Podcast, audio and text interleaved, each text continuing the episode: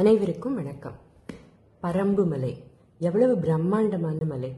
கபிலரும் ஔவையும் நக்கீரரும் இன்னும் எத்தனையோ பேர் பாடிய முல்லைக்கு தேர் கொடுத்த பாரியோட ஆட்சிக்கு கீழே இருந்த இடம். வேள்பாரியை படித்தவங்களுக்கு இந்த மலை புதுசு இல்லை. ஈண்டு நின்றோருக்கும் தோன்றும் சிறுவரை சென்று நின்றோருக்கும் தோன்றும். பக்கத்தில் நிற்கிறவங்களுக்கும் தெரியுமா? தூரமாக தள்ளி போய் பார்த்தாலும் தெரியுமா? அப்படின்னு இந்த பரம்பு மலையை கபிலர் பாடியிருக்கார். ஞானசம்பந்தர் பதிகம் பாடி எம்பிரான் மலை அப்படின்னு குறிப்பிட்டது. பிரான் மலையாச்சு அப்படின்னு சொல்லுவாங்க. கொடுங்குன்றநாதர் கோவில் மலையடிவாரத்துல இருக்கு. பல கல்வெட்டுகள் இங்க இருந்தாலும் ஒரு சுவாரஸ்யமான கல்வெட்டை பத்தி மட்டும் இன்னைக்கு பார்க்கலாம். இது பதிமூன்றாம் நூற்றாண்டு பாண்டியர் கல்வெட்டு.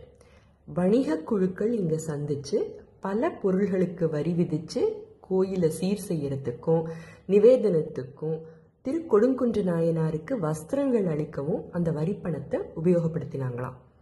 இந்த மீட்டிங்கில் கலந்துக்கிட்ட பல வணிக குழுக்களோட பெயர்களும் கல்வெட்டில் இருக்கு.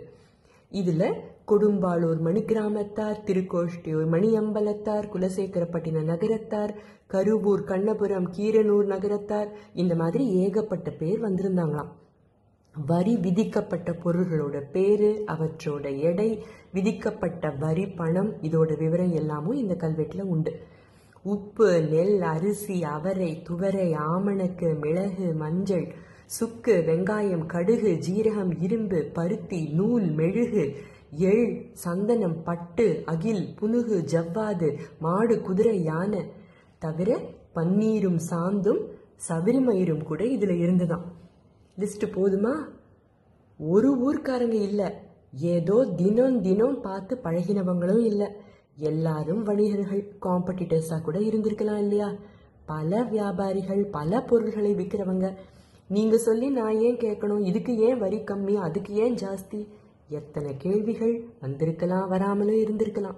ஆனா ஒரு பொதுவான செயலுக்காக கொடுங்குன்றநாதருக்கு எல்லாரும் சேர்ந்து செய்யணுங்கிறதுக்காக அவங்களால எப்படி ஒன்று சேர முடிந்தது? எல்லாரோட ஒருமித்த சம்மதத்தை எப்படி பெற முடிஞ்சது? ஒப்ஜெக்டிவ் கிளியர்லி டிஃபைன்ட் எதுக்காக ஒரு செயலை செய்கிறோம் இதில் ஈடுபட்டிருக்கிற எல்லாருக்கும் நியாயமான ஒரு முடிவாக இருக்க முடியுமா? இந்த மாதிரி எத்தனை விஷயங்களை பார்க்கணும் இல்லையா? இந்த கோயில் இறைவனுக்கு இதெல்லாம் செய்யணும். அந்த கோயில் நல்லபடியாக நடக்கணும். இதுதான் அப்ஜெக்டிவ் அடுத்த ஸ்டெப்பு அதை அடைய என்னவெல்லாம் செய்யணும்?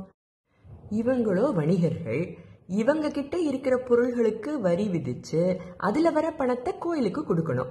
அடுத்த ஸ்டெப்பு எவ்வளவு வரின்னு நிர்ணயிக்கணும். நெக்ஸ்ட் ஸ்டெப்பு எடை போடணும். அடுத்தது பொருளுக்கும் எடைக்கும் ஏற்ற மாதிரி வரியை கட்டணும். முடிஞ்சது கதை இதுதாங்க கன்சென்சஸ் பில்டிங் இதுக்கு தேவை குறிக்கோள்ல தெளிவும் வெளிப்படைத்தன்மையும். தனக்கு இதனால என்ன கிடைக்கும் அப்படிங்கிறத விட பொது நலனுக்காக மற்றவங்களோட இணைந்து செயல்படுற மனநிலை. பல நேரம் தொழில் நடத்துறவங்களுக்கும் இந்த குணங்கள் தேவையில்லையா? நாம பிடிச்ச முயலுக்கு மூணே கால் நின்னா வேலைக்காகுமா? பண்பிலே நிறைந்த பாரி வீரத்தில் சிறந்த பாரி கொடையில் இணையற்ற பாரி அவனையும் பரம்பையும் புகழ்ந்து பாடிய கபிலர். இப்படி பரம்பை பத்தி அனுபவிக்க எத்தனையோ இருக்கு. அதில் ஒன்றா இந்த மாதிரியான வரலாற்று செய்திகளையும் சேர்த்துக்கலாமே அப்படின்னு தோணினதுனால தான் இன்றைய பதிவு. இன்னும் ஒரு சுவாரஸ்யமான தகவலுடன் நாளைக்கு சந்திக்கிறேன். அதுவரை நன்றி வணக்கம்.